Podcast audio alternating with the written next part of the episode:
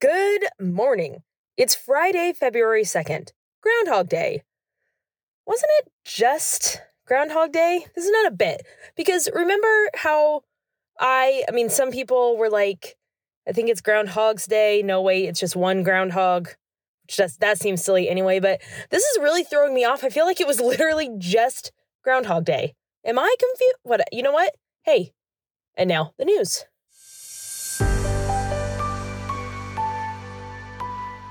It's Friday. It's chilly. Let's start the episode off strong with Trump crime update time. While we were all focused on the defamation case and wondering what's going on with the New York civil money crimes case, a little bit of stolen documents crimes case news broke.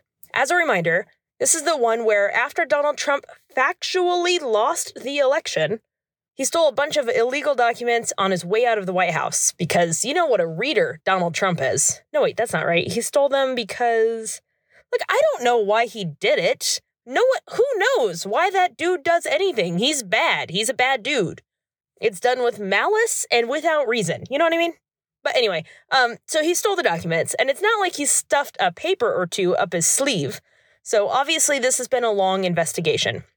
The FBI turned that entire Mar a Lago upside down to find the ugliest bathroom with the worst chandelier, which is, of course, where they found a bunch of the documents.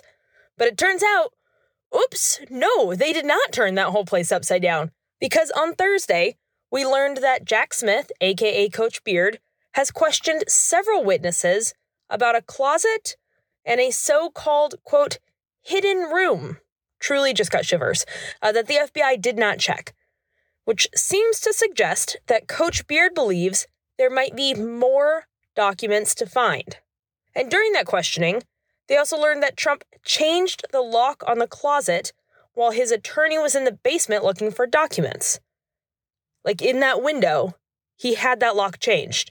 And that's important too because Trump's alleged attempts to hide the documents is also part of his indictment alleged. Uh, listen, I'm happy to keep using the word alleged because it is technically accurate. It is. Um, there's not been a ruling yet, but like if if he's changing locks while his lawyer is looking the other way, that that word alleged is doing some heavy lifting. The hidden room, by the way, is connected to Trump's bedroom. I'm so sorry. These are just facts, and that's just. I'm sorry to tell you that.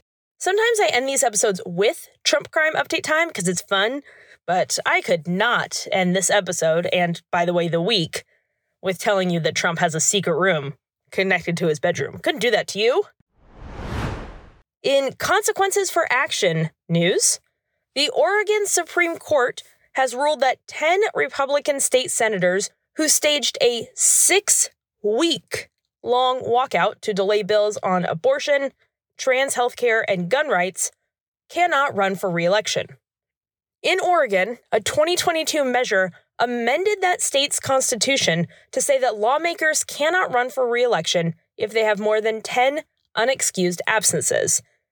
And I would just have to assume that in six weeks, they very likely amassed probably more than 10 absences. So there we go. Actions for consequences. And stalling hundreds of bills because you don't like a few isn't good lawmaking. Like you don't deserve the job anyway. So good good job. President Biden has imposed sanctions on four Israeli settlers in the West Bank who have attacked Palestinians. And yes, it's just four people, but it is noteworthy in that this is the first time the United States has targeted Israeli settlers in an attempt to rein in their attacks on Palestinians living in the West Bank. This is breaking news. It just happened right as I started to record. So I'm assuming we'll be talking about this more on Monday. And finally, Hulu is following suit with Netflix and will start cracking down on people sharing passwords. Narc.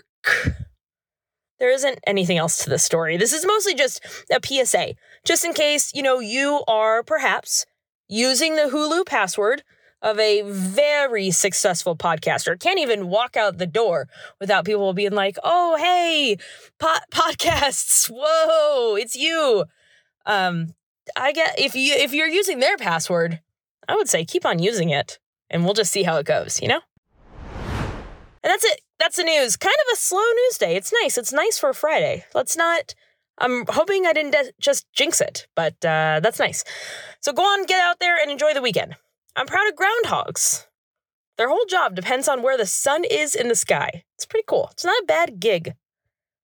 But more than that, because hey, you know what? No matter what your shadow does, you're still an A plus. I'm proud of you.